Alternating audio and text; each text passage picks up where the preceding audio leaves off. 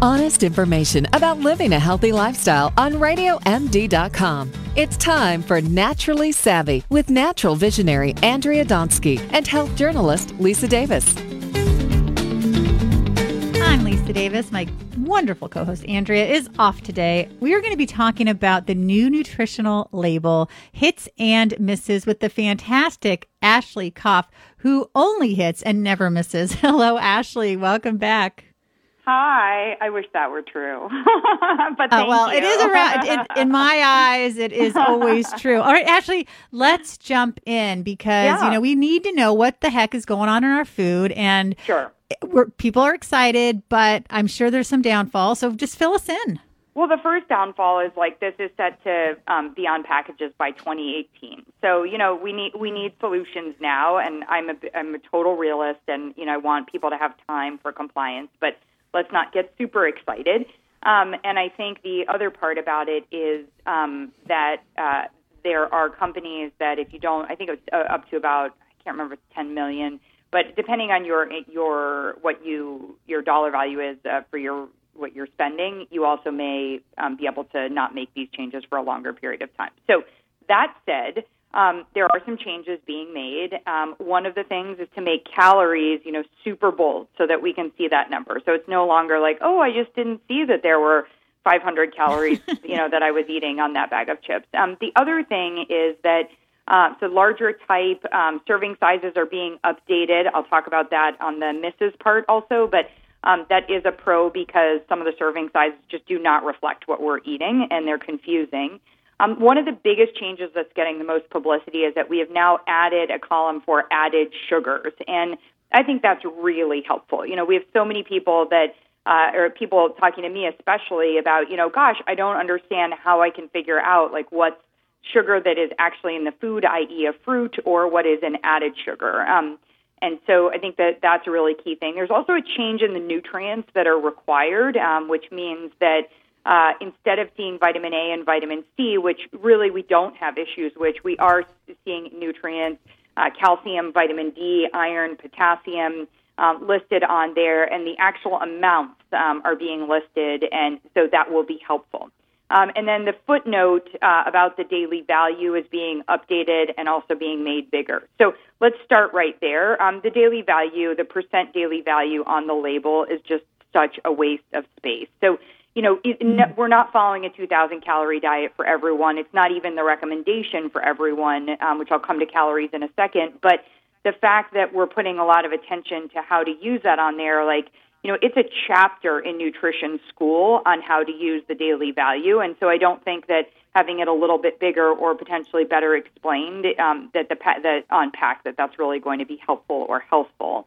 Um, calories also, you have me on all the time talking about how calories do not just looking at the calorie number, no matter how big we make this, does not actually help somebody make a better decision because it's really the quality of the calories. And so that would bring us down to, you know, looking at things like the fat, the protein, the carbohydrates, and then these nutrients that we were just talking about. So another thing you've heard me talk about on this show is like I absolutely love calcium. We definitely need to be getting calcium, um, but we have to get magnesium. And so it just frustrates me so much that we have a real recognized deficiency and need for magnesium uh, in our diet and um, or consuming it supplementally, and it's it, we're showing and calcium and magnesium work in opposition to each other. So now we're showing calcium on here, but we're not highlighting magnesium.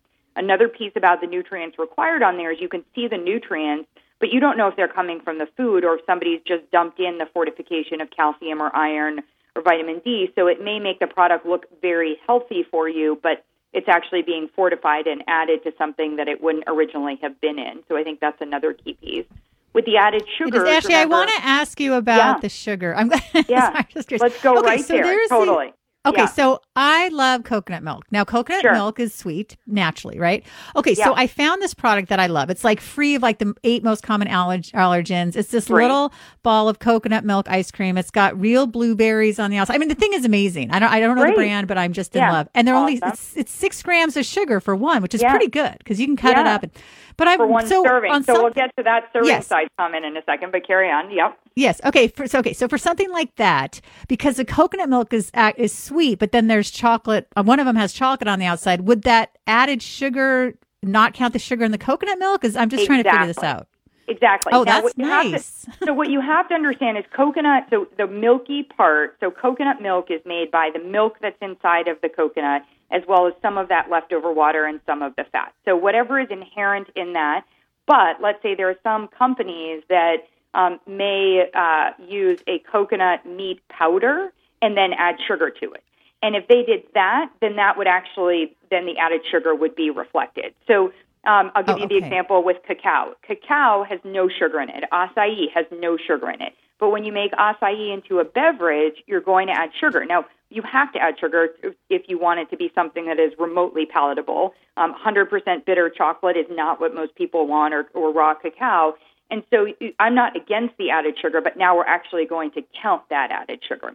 The probably the easiest example for people to, to relate to though is actually yogurt because milk is a sugar. And so for a long time people have tried now to look for zero grams of sugar in their yogurt and you're like, wait a second, that can't exist. The lowest you can get down is really what we see in Greek yogurt, which is about that seven or eight grams per that six ounce serving. Um, and that's because that's the milk sugar that's associated. Now, what you don't see on here is you might see a big fat zero by added sugar, but where could the sweet, but you'd be like, this product is awesome. It tastes so delicious, sweet, like amazing. Um, and you turn around and it's got, you know, um, Splenda or other artificial sweeteners in there. So remember, we got a win with the added sugar being marked. We definitely didn't get a win with artificial sugars or sugar alcohols. Um, those are not showing up on there. And then I want to comment on the serving size for a second because what we actually did here is so antithetical to where we need to go in the country. We're trying to tell people to eat less. So the comment is, and, and I'm the first to say it's really frustrating if you grab a bottle of juice and it says serving size is 1.5, and you're like, but I'm going to drink the bottle, and or and maybe it's yeah, 1.3, exactly. and you're like, like how much is that third on there? So now the serving size it will be one, and you know I think that's a really fair point to be able to to, to say that part. However, what we have in other things is you have, for example, they upgraded from ice cream. Instead of it being half of a cup, the serving size is now two thirds of a cup, and on some other foods like that. And it's basically just saying, like, so what it is is it's like let's get a reality check. Nobody eats half a cup. Well, the the, the point there isn't to make it two thirds of a cup. It's to make products that are either half of a cup as a single serve and make that be what you have, or mm-hmm. to teach America what half of a cup is. In my opinion, it's kind of like in the clothing industry where people got upset that they were a size 10 or a size 12 and so we made bigger size we made size 10s today that are actually what they were size 12s you know 10 years ago. So i think we have to be careful with the the serving size reality comment um, being something that we still need to educate people about what proper portion sizes are I think so too, because I have to say, I mean, there'll be, I'll look at some portion sizes on things and I try, you know, I eat really carefully, but I'm like, holy cow, that would feed like a mouse. I mean, right. and then on the flip side, remember with the calorie part, you know, I still like this is going to be even a harder thing for myself as a practitioner because somebody is going to see the tablespoon of peanut butter or the two tablespoons of peanut butter and be like, holy cow, that's, you know, 150 calories and then they'll see like the PB fit or the defatted, you know, peanut butter powder and say, "Oh, that's great. That has like 40 calories." I don't know those. I'm just using arbitrary numbers. Yes.